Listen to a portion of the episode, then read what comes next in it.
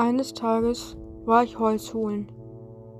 Es wurde dunkel und ich dachte mir nichts Schlimmes. Ich ging in mein Haus und legte mich hin. Aber ich bemerkte eins, ich konnte gar nicht in mein Bett gehen. Ich habe gewartet, bis die Nacht rum war, aber sie war nicht rum. Dann beschloss ich, mir etwas zu essen machen, Rüstung zu holen, Werkzeuge und anderes Krimskram und mich auf den Weg zu machen. Wohin?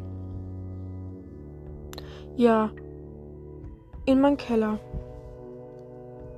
Ich dachte mir dabei, in meinem Keller könnte was sein. Deshalb habe ich so viel mitgenommen. Ich machte die Tür zum Kellergang auf. Ich erschrak sofort. Es waren auf einmal leuchtende rote Augen in meinen Augen zu sehen. Ich dachte zuerst, es wäre nur mein Gehirn, aber in Wirklichkeit waren sie echt. Ich nahm eine Laterne mit und plötzlich ging sie sofort wieder aus. Dann stand im Chat X50 X50P03. Ich dachte mir, was soll das? Die Antwort kam von Guru 2. Ich ging vorsichtig im Keller. Dort war alles mit Kerzenwachs übersprüht ich dachte mir, warum mit Kerzenwachs unbedingt? Dann stand hinter mir die Person. Ru 2.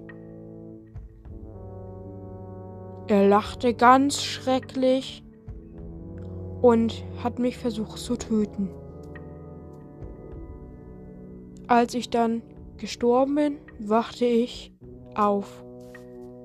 Aber nicht in meinem Bett, sondern in einem Bedrock-Raum.